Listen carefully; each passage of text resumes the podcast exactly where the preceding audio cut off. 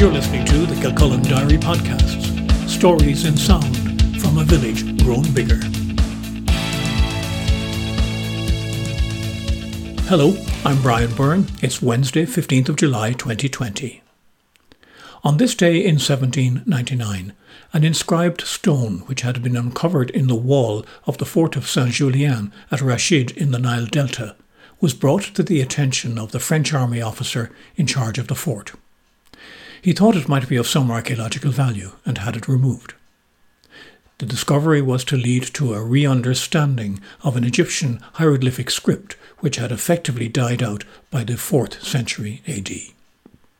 The European name for Rashid was Rosetta, giving a name to the find which has not just remained in use, but has become to allegorize any discovery or tool which substantially unlocks previous mysteries.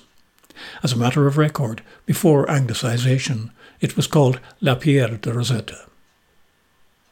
The stone turned out to be part of a stela, or standing block typically used to mark places of importance in the ancient Greek and Egyptian worlds. On examination, it turned out to have three versions of a decree issued in Memphis in Egypt in 196 BC. This decree by the priests of the capital of then Lower Egypt officially elevated the newly crowned King Ptolemy V to the status of a god. It is believed the stela was erected in the royal town of Sais.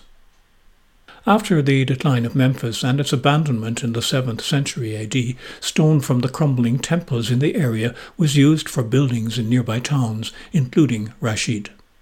The French discovery of the Rosetta Stone was in the Napoleonic expeditions to the area. The British eventually defeated the French there and brought the stone to its present resting place in the British Museum. The deciphering of the lines etched in the stone is a detective story of philology, the study of ancient languages. Initially, while still in Cairo, under the control of the French, it was rightly realized that the inscriptions were the same text in three languages. Prints were made of the inscriptions, and one of the three French experts examining these realized that the middle script was an ancient Egyptian one called Demotic. The prints were sent to Paris before the British gained control of the stone, amongst other artifacts. The text in ancient Greek was a starting point for what turned out to be a complex and at times contentious and controversial investigation. Though the Old Greek was quite well known amongst scholars, context and administrative jargon of the time wasn't so well understood. A translation was first published in 1803 in Latin and in French.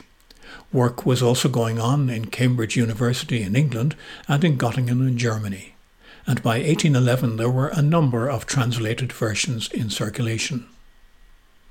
Meanwhile, a French and Swedish collaboration on the middle section, the Demotic script, worked on identifying phonetic similarities of place names in it from those known in the Greek one. In 1802, five such names had been identified, but much of the text was still not understandable. Later, it would be found that this was because there were graphic symbols included with the cursive script. In 1814, one Thomas Young, Foreign Secretary of the Royal Society of London, became involved with the French work of Sylvester de Sacy, who had identified those previously mentioned place names. Prompted by de Sacy, who eventually ceased working on the stone, Young found equivalent characters to some of those names in the fragment of the ancient Egyptian hieroglyphics.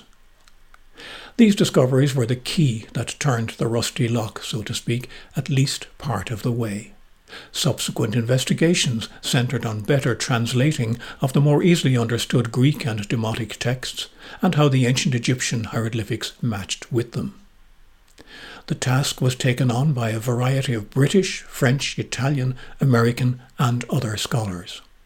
The lengthy story has involved rivalries, allegations of plagiarism, and the usual spats between academic experts. In some of these disputes, national rivalries between France and Britain underpinned the rows. None of that takes away from the value of the combined work, which solved a mystery and brought back to life a written language that had absolutely died. The Rosetta Stone didn't do this on its own. Other fragments of steles relating to the same decree were subsequently found, which added to the sum of the knowledge. But what's really fascinating is that the Rosetta Stone didn't have the complete original texts. Parts had disappeared in its conversion to use as a foundation stone for Fort Saint Julien. The bottom one in Hellenistic Greek had 54 lines, only 27 of them surviving in full.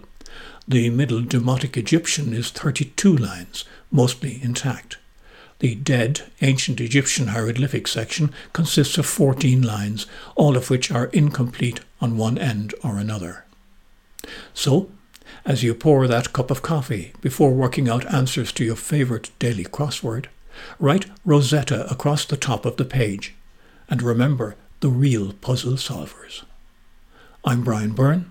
Thanks for listening.